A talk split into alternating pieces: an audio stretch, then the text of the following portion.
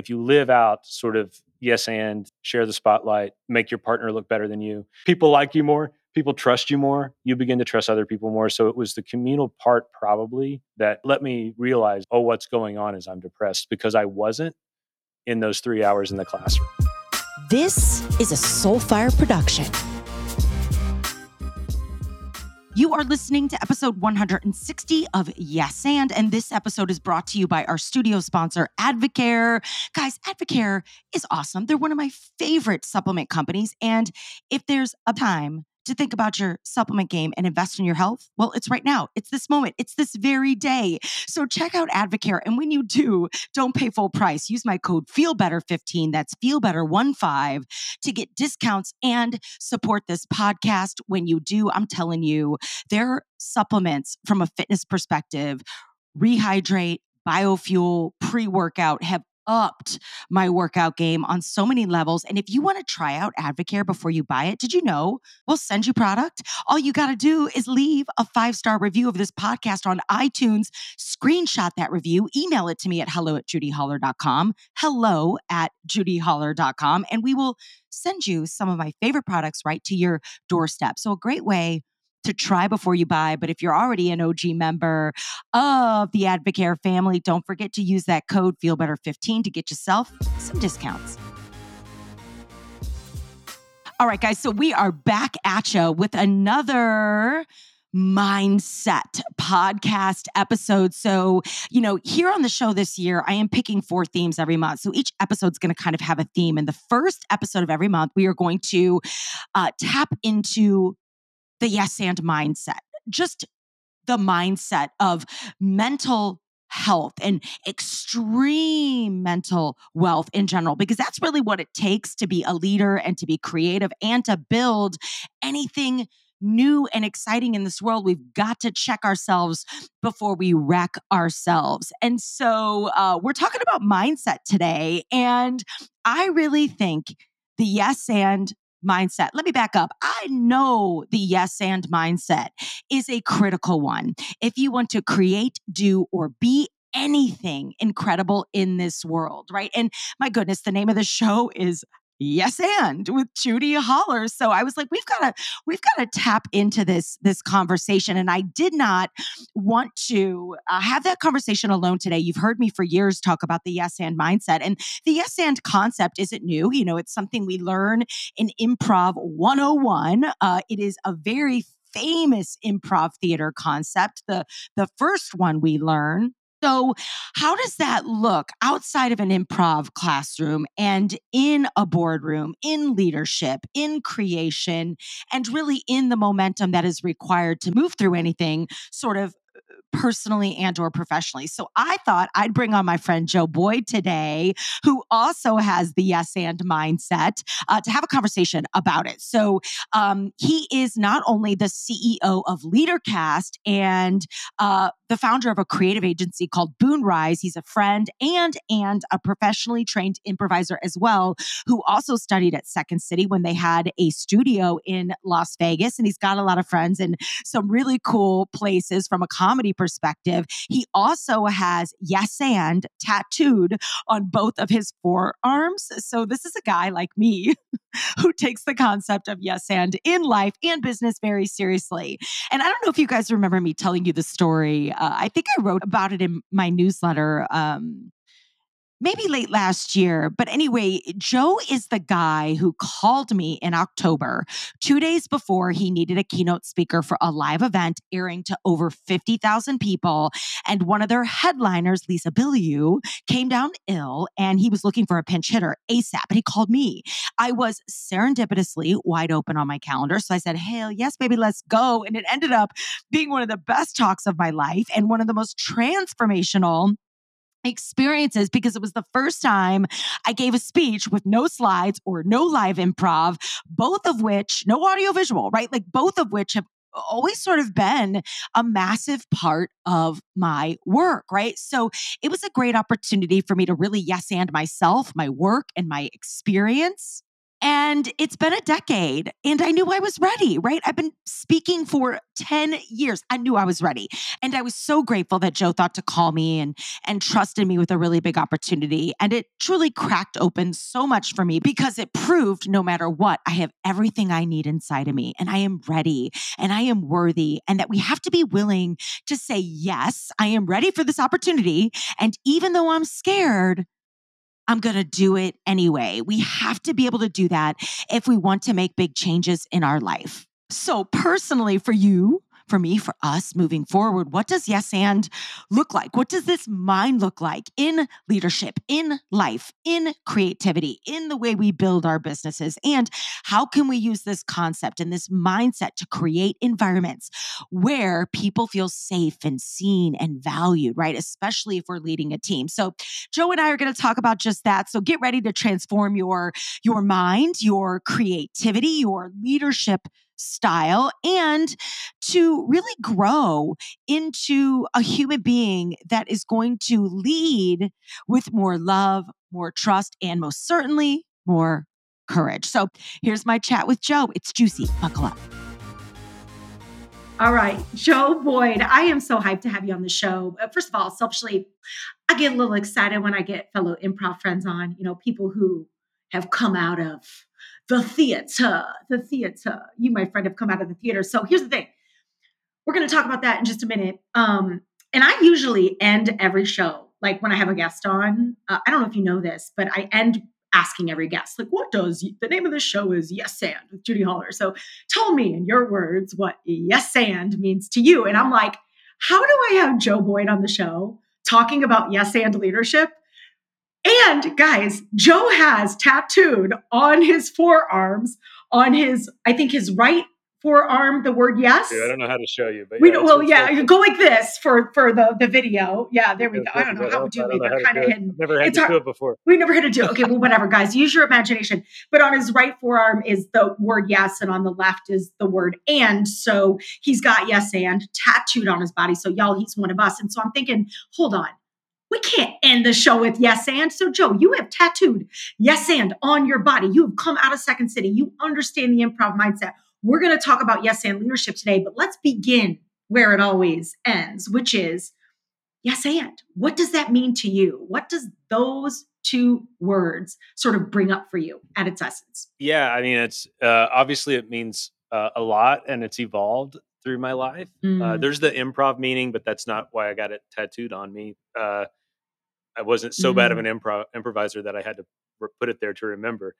Uh, but what it, I, what I t- what do I say yeah, first? what I tell yes. folks is uh, I, I started training at the Second City. We've talked about this personally before. A little later than most. I think I was like 28, which is mm-hmm.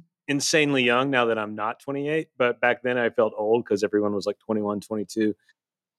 And I love that we have that in common because that's one of my signature stories. Y'all, you've probably heard it. Like I started improv at 30 and I quit and didn't go back until I was 32 because I was so afraid that I was sold. So, Joe, you had me yeah. beat by two years. Uh, but now, I mean, 28 is old in an improv classroom. It feels that way anyway. But I love that we have that in common. Yeah, and I went in. I went in like honestly clinically depressed. I don't know if I knew it at the time. I needed. I needed mm. it, and it appeared at the right time in my life. And wow, Michael Hartman was my first uh, improv teacher, and I can just remember him looking at all of us 101 Second City students.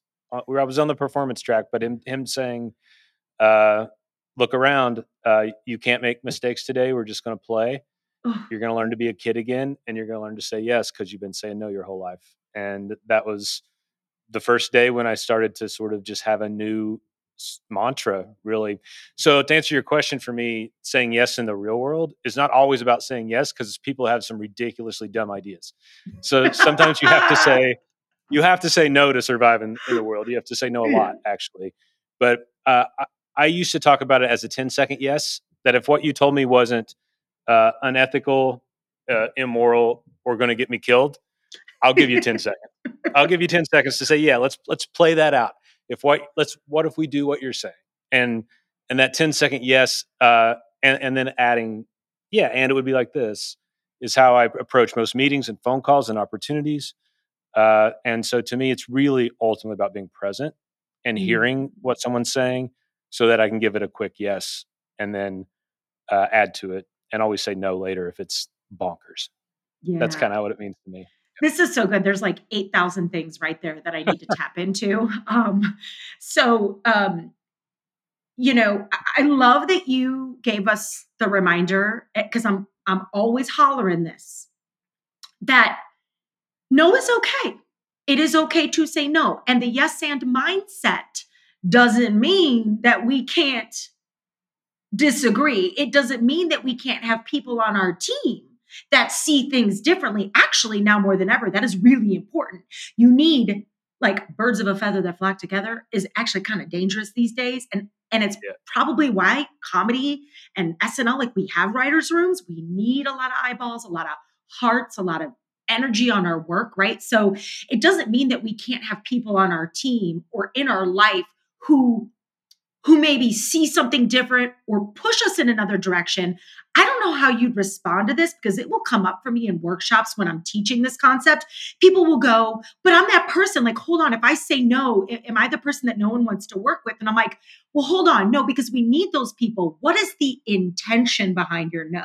I think if the intention behind your no is to micromanage, is to manipulate, is to control, is to instill fear, then we're going to have some problems. But if the intention behind your no is to protect and expand and maybe get us thinking about some roadblocks we might not see coming then okay we we have something we can yes and there right? It's actually a yes and in disguise. What do you think about that? Because we got to have no people to keep us safe as leaders is yeah. The reason you don't say i mean when like, are most of your guests? They're not as nerdy improv as me, right? Like, no, you might let, be let one me, of the most nerdy improv guests I've had. In a long time. Okay, cool. so, so just pull me back. Let's if, nerd if I start out. making, if I make no sense to regular people, just let me know. Uh, but uh, so in improv comedy world, we call it blocking, right? Like you say, if you say Explain no, explain that. I love it. You block your partner. So you know you've done these. If you and I start a scene, and I'm like, you know, doctor, we have a problem, and you say I'm not a doctor. Now the Brick scene wall. is dead. It's over. Brick you wall. blocked. You blocked my idea. Yeah. Um, so uh, the reason you have to say yes so much is you start when you start learning improv is because they have to break you like in boot camp of you walking out there and thinking you know what you're going to do. Yeah. Because that it, if two people have two different ideas in their scene for a scene, which they always will, yeah. then they both have to let those ideas die. And so they, and then they can come back to life. So to me, when it in real world, you can't block. You can't blocking in like a meeting and saying things like, "Well, we tried that and it doesn't work." As soon as somebody says something, mm. or um, you know, literally saying no, like just that Damn. word no when someone says we should try this. No, no, because blah blah blah. To me, yes is so important at the beginning of a meeting, at the beginning of a relationship, the beginning of a company. Um, it's yes is what makes things move at the beginning, mm. and then I don't know if they told you this. I can remember early on in improv. Uh, my earliest teachers were like Jason Sudeikis and Kay Cannon. It was an insane like just, cast. I mean, Jason and, Sudeikis, but, like that's who you played with. You got to like literally come well, up with Jason uh, Sudeikis. I, well, he was one of my teachers. He was a uh, he was a fill-in teacher, so he would always Dang. be the guy who would come in if one or other guy was sick. But but I remember what then I would go watch their show because you know I was in Vegas, not Chicago, but it was very similar. So they did a show every night of the week in Vegas. We could go for free and stand in the back, and I went like five nights a week.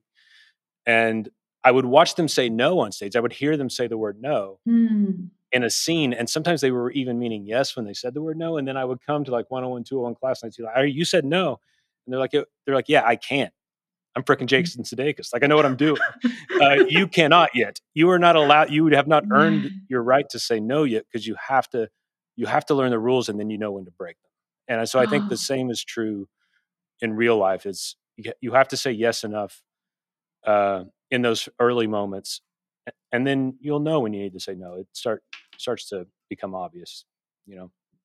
You have to know the rules in order to know when to break them right? I think that was a powerful thing to hear right now because um what he was essentially saying to you is you know you know like what, what's that other famous saying? It's like the very Yoda, like when when the student is re- ready, the teacher will arrive. Like right when yeah, you right. when you've learned the rules, you are then able to break the rules, right? So, um, what's an example? I'm trying to think, you know, especially for the people who may be newer to the improv mindset. And guys, what we're really leaning into here is how to apply this yes and mindset to your life, to your meetings, to your leadership skills. I mean, Joe is an entrepreneur. He's running God, two companies now, side They've by merged.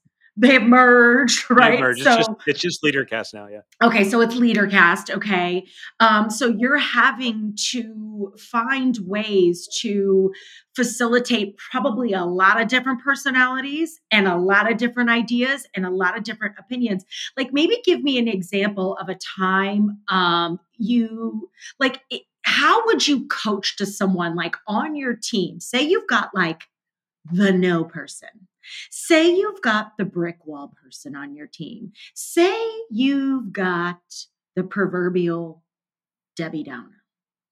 um, you know, who is and bring back that sketch, please. Like those are the best years right. of SNL. Uh, if y'all don't know Debbie Downer, uh, please go Google that and go Rachel have a Dratch. good time on yep. YouTube with Rachel Dratch.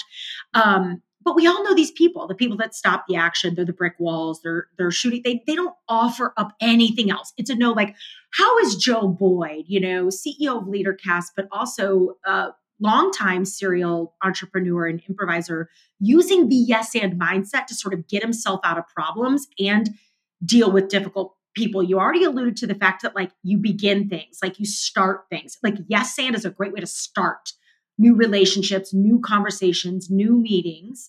Anything else like you keep in your back pocket that I feel that you need to tell me about? I feel like you've got a bag of tricks.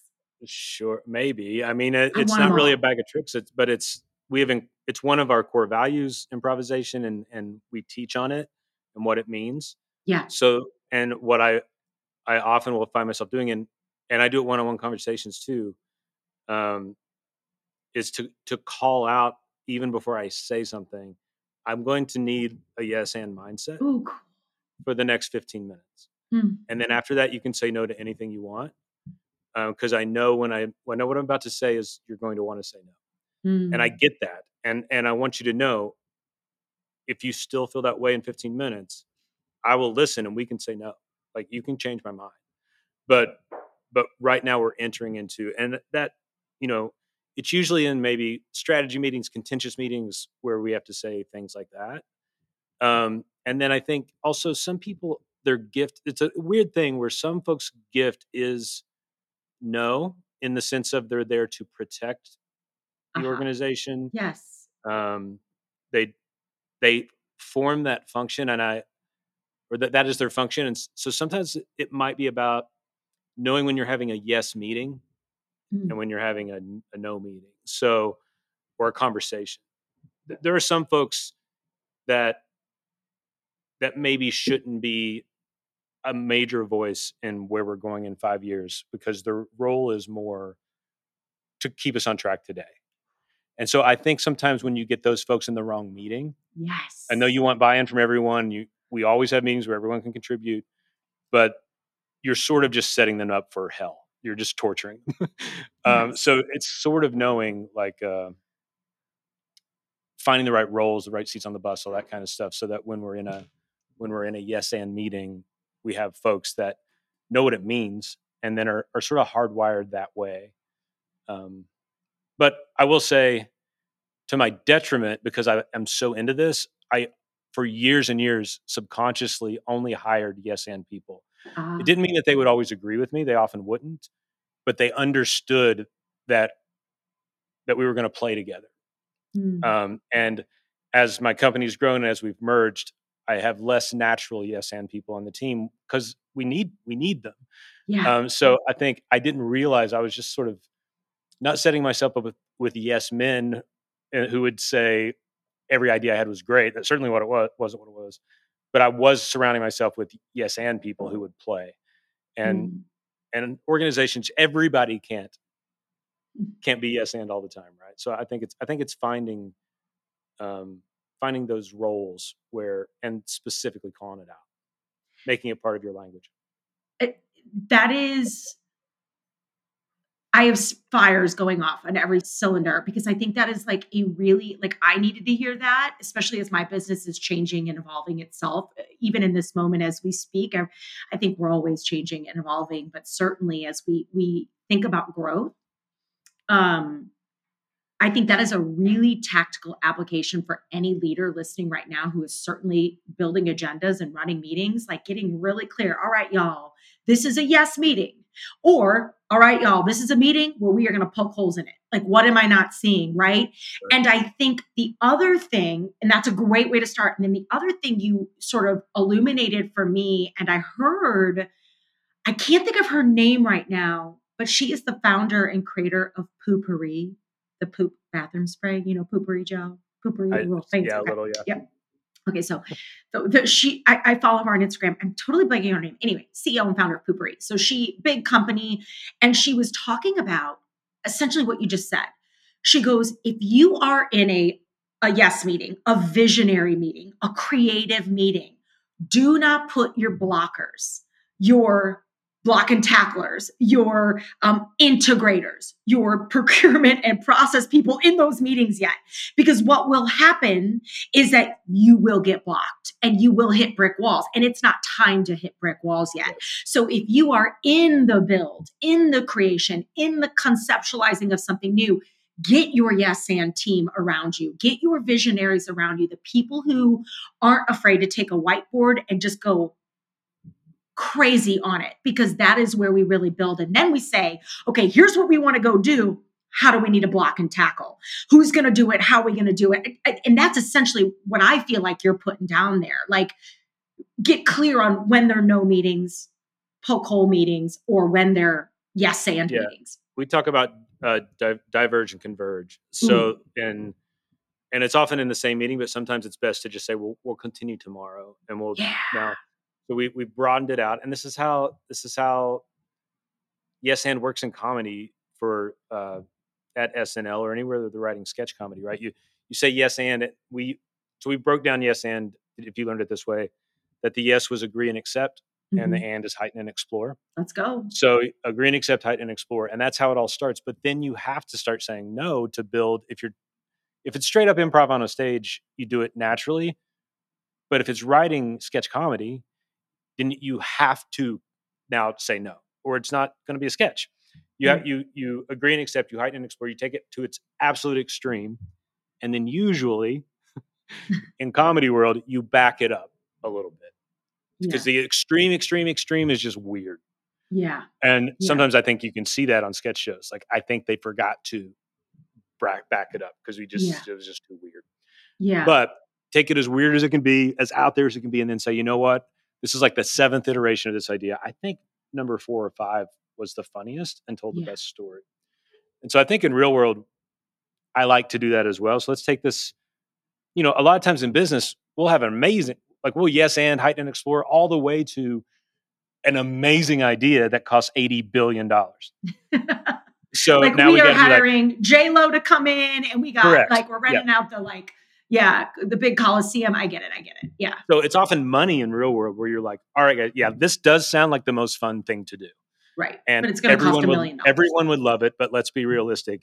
We have eighty thousand dollars. So let's yes. start backing up into yes. what this event or video or whatever it is we're creating needs to be. But it, I think it's good to force yourself to go to that extreme, to not say no to yourself while you ideate, because it will always end up feeding uh, your idea once you have constraints again.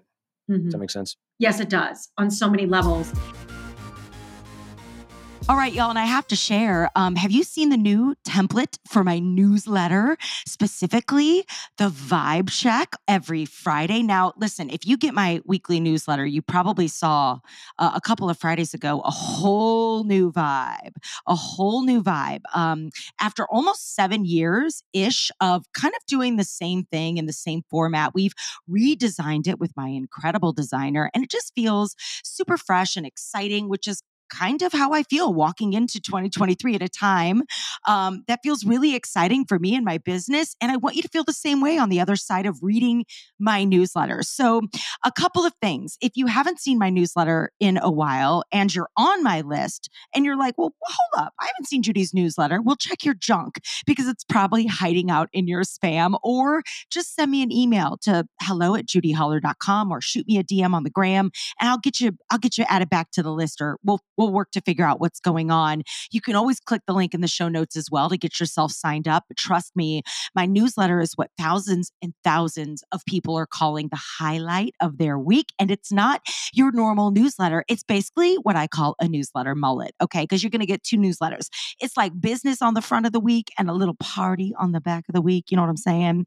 Uh, so, what does that mean? Okay. Every Monday, you're going to get the keynote, the key note, which is an under five minute read that could spark your next breakthrough. And I can guarantee it will inspire your week. Plus, we give you an assignment for you to take action on and think about this week. And then on Friday, you're going to get the vibe check. And in it, I share five things I'm loving, learning, gifting, reading, doing, buying, etc. It is one of my favorite things to do every week. And it's definitely a vibe. So join the thousands of subscribers getting inspired every Monday and they're vibe checked each and every Friday. I hope to see you there. Link in the show notes to sign up. Okay, back to the show. You know, if you don't mind, I mean, obviously you've tattooed yes and on your body, so at a visceral level, it it changed you, right? And you said something a little personal at the top of the show about how you went into your first improv classroom clinically depressed, right? Um, yeah. Talk to me about how the improv classroom and what we do in the hallways of those buildings and and sort of the freedom that is pumped into the ether of those classrooms. Like how did those things you know you can't mess this up and we're going to yeah. change your mindset. How did that pull you out you know and how long did it take? And tell me a little bit about that whatever you're willing to share. Sure. Yeah i'm willing to share pretty much anything. It's just a matter of of how to really talk about it. But the i i I'd grown up very religious and and had gotten into. I was a pastor and had started a church in Las Vegas. Oh um, and by most counts, it was going very well, but it wasn't a fit for me emotionally. Mm. And I was young. I was so young, I hadn't even asked myself questions around even my own faith. Do I believe this? So I just sort of fell into leading uh, in a faith environment, unsure if I actually had that faith. sure, and that created sure. uh, and I wanted, but it, it everyone, most everyone that grows up, uh, Father Richard Rohr it in a container. Any any of us that grow up with a, a strict belief system, even if it's a good one, uh, will go through a period where we question it, and it's usually starts in our late teens up through our late twenties. We have a season where we question it, and I was going through that while I was leading within it. And so mm. that's what created ultimately. I'm prone to depression, but that made me feel trapped. And I had been told since I was a little kid that I was going to be uh, an amazing preacher, pastor person. I was going to be the next Billy wow. Graham or something. Oh my gosh! Um, so I had had all that built into me, and then then having the thoughts of maybe I don't, I don't know what I believe. I don't know if I want to do this, but everyone is still telling me I'm on this amazing track. Um, first of all, for me, I thought I could never go in a room that was not religious and and be accepted. Really, wow. Because my whole life, that's where I was accepted. Uh-huh. So going into the second city, clearly not religious, I was like, will they even like me here? Can I mm even do anything other than what I've done my whole life?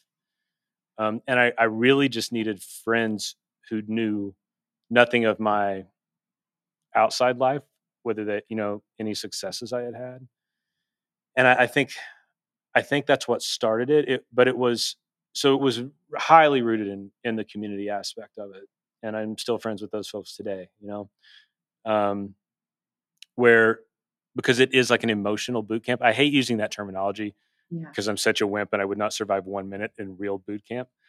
Uh, but uh, comedy uh, boot camp is about, but it is the parallel is it's breaking you down emotionally. Yeah. Um, only the stakes are there are no stakes really except looking silly but it's forcing you to take risks um, and it creates trust with people and it shows you that to me it shows that if you live out sort of yes and share the spotlight um, you know make your partner look better than you you start to live out those things you you have honestly more friends people like you more people trust you more you begin to trust other people more so it was the communal part probably that began to draw me out and i still had to get therapy and all sorts of stuff but it let me realize oh what's going on is i'm depressed because i mm. wasn't in those three hours in the classroom it was like medicine. But then when I wasn't in the classroom, it it it, it came back, and I started, what's going? So I was just asking, what's going on in me that this Yeah. that this is temporarily healing me, right? Like, what's Mm. why why is this happening? And uh, that was a rambling situation No, but it, so it sent me on that and then i most people don't get to do what i did within 11 months it was my career and i was doing it full time That's what I was going to ask. Did you end up leaving the church at like and just going down the full improv comedy theater track out there in Vegas? i left it vocationally yeah Yeah. um saying i left the church in vegas and went full on could mean lots of things i was still a pretty good boy generally speaking Let's clarify. but um clarify. but the, but yeah i went literally from overnight i one i was a pastor and then i was uh, my first full-time job was tony and tina's wedding at the rio doing it six nights a week get out. so i, I went from church work to working at the rio uh, casino Wow. doing playing Michael Just, if you know the show, the Tina's. I don't. Yeah. Uh, oh, that's yeah. It's total. I love Tony and Tina's wedding. Some people hate it, but it's so uh, it- fun. I'll it have to do some Google awesome. research. Yeah, yeah. That's awesome. Well, what a departure. And you know, thank you for for clicking into that a little bit because for me, um, like you, you know, we found it in different ways. Um, but certainly the mental health, you know, the let's just say this. The I feel like improv for me was like mental wealth. It was teaching me how to get mentally well and like Yeah. out of my own way. And um, you mentioned the word failure, one of my favorite F words, and I've got a lot um uh so how are you with failure these days as a leader like what's your tolerance for pain like That's a good question, Judy Holler. So I I did a uh, we I ask did a the TED hard hitting questions here on yes and I did a TEDx talk actually on failure eight or nine years ago, maybe Yeah. 10. I've lost track. And it was, some people saw it a lot those first couple years. And I, for two years, I got asked to go speak at places to talk about what a failure I was. Cause that was my TED talk. I was like, I, cause it's epic no, nothing I ever tried in my life ended up as successful as I wanted it to be. yeah Some people look at it and say, oh, you had success. I was like, yeah, but I wanted to do this and I never got there. Mm. and that happened like three or four times in my career and uh and so i i did i did get tired of being known as the guy who the failure talk guy. Um but but my point of the ted talk was which i still do believe that it is the um it's failure and pain Mm. that uh that give us humility and wisdom. And i don't think there's actually any i think it's the only way to learn humility and wisdom is to fail. Yes. So you can still be a good person, but you're not going to be as humble as you could be, and you're not going to be as wise as you could be if you haven't given yourself opportunity to have those failures. Mm. Now, if I'm being totally honest, as I turn 50 in six months, Mm. I don't want to fail anymore. Like I'm so tired of it. I'm I, I mean, I gave this, I gave the speech and everything. Do I? But you know, there's still things in my life that just aren't working perfectly, and yeah. and I'm going to keep failing. And I think when I gave that talk when I was 40 instead of 50, I probably thought I was naively mostly done with it. But the, I think the hard part is as I've gotten older, just realizing no, it, if you Just- really, it's just going to keep going, like- and you're gonna, and you know this, we talked about this. It's most people look at my life and say I'm successful, and they think I'm nuts for feeling like a failure. Yeah for sure. Uh, but you, it's how I felt, and it uh, it's super annoying if I would say that and honestly didn't feel that way, just so people would tell me, that, you know, as some sort of trick to like people to give me compliments. But it, it's just what it's what goes on in your heart when when things don't go the way you, you thought they would, even if they're okay. Yeah. Uh, it f- registered to me as failure, and so I think what I've done a better job in the last ten years is uh, having those setbacks or miscues not feel like gut wrenching failures. Um, and probably doing that talk 20 times is what helped me deal with it. yeah, that too. Processing on stage in public in front of a bunch of people. right. You know, I'm always saying that, you know, this notion of like, you know, people like, how, how are you do all, how do you do all these things? How do you blah, blah, blah? You know, they see something from the outside or whatever. Um, how are you doing all these things? And I'm like, yo, I have a, I have a good tolerance for pain. Like I have fallen off stages. I have bombed. I have gotten it wrong so many times. And I and that helps me move faster because I have survived. I have lived. I have been able to figure it out, right? I went through a 2-year global pandemic and I'm still paying my mortgage. You know what I mean? Like how sometimes I'm like, I don't know how things are happening, but I keep moving, right?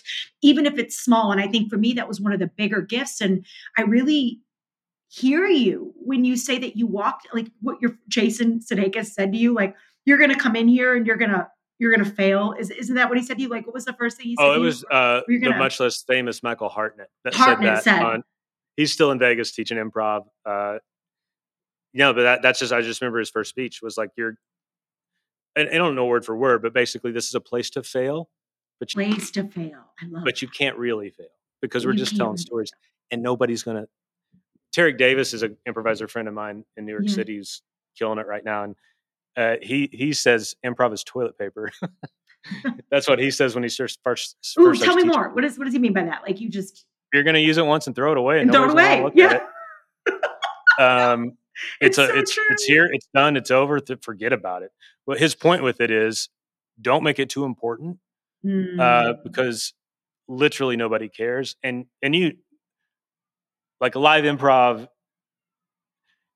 is usually the friendliest audience ever because it's all, yeah. often other improvisers anyway. Yeah, yeah, yeah. Uh, but but I know I've had some amazing shows, and people will come up and say, you know, do you remember this or that? And I'm like, I don't remember no. anything. I don't remember it at all. It's it goes away. It's an out of body experience. Yeah, really. yeah. And then if you ever watch it on video, even mm. a great improv show on video is just kind of like meh.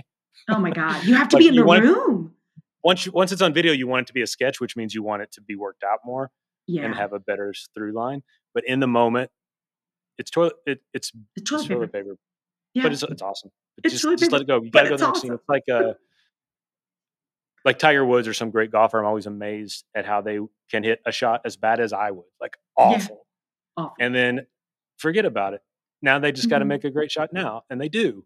And I think there's something about improv that is like that. Of, yes. You know, yeah, I think the biggest thing that hold talented improvisers back, ones that could really, really be absolutely amazing, is if they get in their head after a bad scene or a bad choice. Yeah. Um, that that that's almost that level from a great amateur to a pro is when you can say, yeah, that I sucked that scene up like bad. Yeah. And then owning here, it. I'm gonna I'm gonna initiate the next one, and that one never happened. And yeah. uh, that's that any pro in any in any sort of job is like that. Yeah. You got it's reps. You gotta run the reps. Um, in business, in in life, in in anything that you are doing, whatever your craft is, whether you crochet sweaters or you literally speak in front of thousands of people, like ha- reps, you need reps. It's like anything, right? What would you say? I think one of the there's two questions um, I'd like to ask you before we wrap up. Number one, what do you think? We've we've touched on a few a few things, but I want to make sure I really um, directly ask it because it comes up all the time. You know, what do you think people most misunderstand about like the yes and concept? Like, what are what is the biggest misconception um, you feel people have about yes and? I think it is what we talked about initially, which is uh, if I say yes to everything, you know, I'll, I will not have any time. Uh, I'll be saying yes to bad ideas. I'll be broke. I would have said yes to a con artist. I would have given all my money to an Ethiopian prince online because he asked for it, so I have to say yes. oh, I, I have think, a few of those emails I need to respond think, to. By the way, I'm rich, Joe. I think, rich. yeah, pe- people making it a rule, and I use that word rule. Probably shouldn't. People making it a rule more than a like a lens to see life through a or a mindset. Um, it should hurt just a tiny bit to say no because you're you're giving up an opportunity but you can't do your yeses if you don't say no to everything else right yes. so it it isn't a rule um but it's an adjustment and the re- what it really is i think is a for folks that would say something like that i would say no i'm just trying to i'm just it's a no world mm. like it's self-protective we say no to everything all the time there are some folks that really struggle with saying yes to many things. And that's not who I'm talking to. I'm talking to the rest of us that when a, at a call to adventure, to use my story language, appears, our instinct is no. When a Mhm. new possibility for a new friendship, it's just no. When, um, you know, I built my business, my first business, by just saying yes to what people needed, and it Yeah. kind of helped me. So, I- I think that's the number one thing. And I thought you were going to ask this, so I answered the question. I thought you were going to ask too. Uh, oh, I love it. Yeah. Because people say i'm sure you get this when people ask enough about me. I'm a pretty quiet person generally but if you ask me enough questions you'll find out i did improv comedy i did it professionally um, and once i explain it's not stand up it's actually improv once, Yes, I, once totally. they figure that out they always almost always say oh i can never do that. Hmm or isn't that scary? Yeah. and probably true like american idol some people can't sing. There are probably some people that can never do it professionally. A lot of people could that think they can't. But i think what they i think the the reps and the training part is what people don't get which is like people say i could never just get up on stage and make stuff up well it's because you haven't been taught to Yeah. like i don't technically know how to ride a motorcycle right now i've never tried i've never cared but i could learn Yeah. i might not be a pro yeah. but I think the the part of yes and and improv that is you you know I spent hours and hours and hours just learning how to do it and then Mhm. practicing like you said um, and I'm sure that relates in real life Yeah. too is you have to it just takes some learning and training Yeah, and it it takes a reminder to everyone listening that y'all, none of us have a script, right? The, the essence of the improv theater is that there is no script, right? The the plot, storyline, characters, dialogue, all made up on the fly as we go. We use training, things like yes and to, to make it happen. Um, but I did not wake up with a script today. Um, I, I I think whether you are um, negotiating with a toddler or a teenager or your team, I mean, we are we are actually i mean this is the essence of one of my talks like we're actually everyday improvisers because we are. Um Yep. we may not not have had the formal improv training but like every day we are moving through environments of uncertainty now more than ever. And every day we are finding a way to thrive in that unknown to create solutions to collaborate. So i just want to you know to piggyback on what joe was saying empower you to realize and recognize that you're you're already doing it. And if you can tap into um, the mindset and certainly the yes and leadership mindset you will you will pour rocket fuel onto onto what you're doing. So i think that is like a great segue into like you know the final thing i have to talk to you about like so you're doing this incredible work with leadercast and i opened the show letting everybody know the story about how like you called and i got out you know when you get Right. the call from the bullpen are you ready and so I get this opportunity to go work for Joe and, and speak on stage and and he's a CEO of LeaderCast. And so there's a lot of um, leaders, HR professionals, folks in business, certainly in the C-suite and upper level management that listen to this show. Um, and guys, you have to know about what what Joe has going on at LeaderCast. So what are, what's the pitch, Joe? How can people? what is LeaderCast? What are you up to? And how can people learn more about the work you're doing because it really, really is juicy. And there's a track, we have a lot of female listeners inside LeaderCast that is specifically for women, which is what I got involved in called Amplify. So talk to us about LeaderCast and, and where people can go to learn more about the work you're doing in the world. sure happy to uh, leadercast.com Yeah. is the best place to go to figure it out. Uh, it's pretty. We've had a simple mission for 21 years. Uh, I've only had the honor of running the company for the last two, uh, but it has quite a heritage and the same mission to fill the world with leaders worth following. So Mm. uh, most of the folks that are part of our community are what I call everyday leaders. They're leading three, four, five, ten people. They're leading a family. They're leading a school classroom. Uh, they're leading 12 folks on their team, and some of them are leading thousands of folks in big companies and government agencies. But what, what they all have in common is they wake up every day uh, and want to be a better leader and feel that pressure. And so we're here to to help you do that and to build a community around you. Um, we're most known for our big events. We have uh, what we're pretty sure is the biggest one day leadership event in the world because of all the people that watch it around the world. Uh, the next one's May 3rd, uh, called Human Intelligence. And so a lot of folks find us by uh, attending one of our events around the world, at somewhere where it's being simulcast. We're live here in Cincinnati. It was in Atlanta forever. It's in Cincinnati now. Love it. Um, but uh, you know, we also believe strongly that we're here to help people uh, have better teams and better become better leaders every day as well. So our online platform allows you to to use our content and our strategies to be a better leader. It's it's pretty simple stuff, uh, but it's it's uh, why, why I love doing it and why I sort of took a a career jump in my life when this Right. opportunity came, really without thinking much about it. I said yes really fast. You yes was- this one. Yeah, Mhm. I did. It's it's it really is an opportunity to change people's lives and in just the little ways. As we all know, I hate going negative. If you've ever had a bad leader in your life, then your whole life sort of sucks. Yeah, it, really does. I say that all the time. become a People don't leave companies; they leave shitty leaders. They leave Yeah. toxic cultures. Like we have to figure this out, guys. You know what I mean? So yeah, And I'm I'm a worse dad, I'm a worse husband, I'm a worse son if if I have a bad leader. yes, So I just love knowing we can make leaders a little better. That ripple effect. That yes, it's going to make better companies. It's going to improve your ROI. All all all that's in the pitch, right? Yes, that's all true. yeah, But we're we're making people that are more empathic, more more grace centered, more loving, more Mhm. present. That that's what we all need. Like that. That's what. Wouldn't it be great if where we went to work made us more that way for the other parts of our life? Oh So that's why I gosh, get up in the morning believing believing these events and tools that we put out there can help folks do that. Well, you are doing it, and I was honored to be a part of it. And I got to listen in and see the content. And so I am um, a witness to the magic that happens in those rooms and certainly on that stage. And guys, we'll link up to the event on May 3rd if you want to learn more. Um, certainly, everything Joe Boyd and LeaderCast is linked up in the show notes. And you know, Joe, it is it is so cool to have had you here on the show and to sort of get to know you a little bit more and to share your mindset and perspective on yes and leadership with like all the beautiful heartbeats that listen to this show. So just thank you for being here. You um you're the man, man. You're the man. Thanks, Judy. You're Instant man. improv sister. The first time I met you, I'm telling you. I got I got your back all the time. I got you. your back too. I got your back too. Thanks for being here, Joe.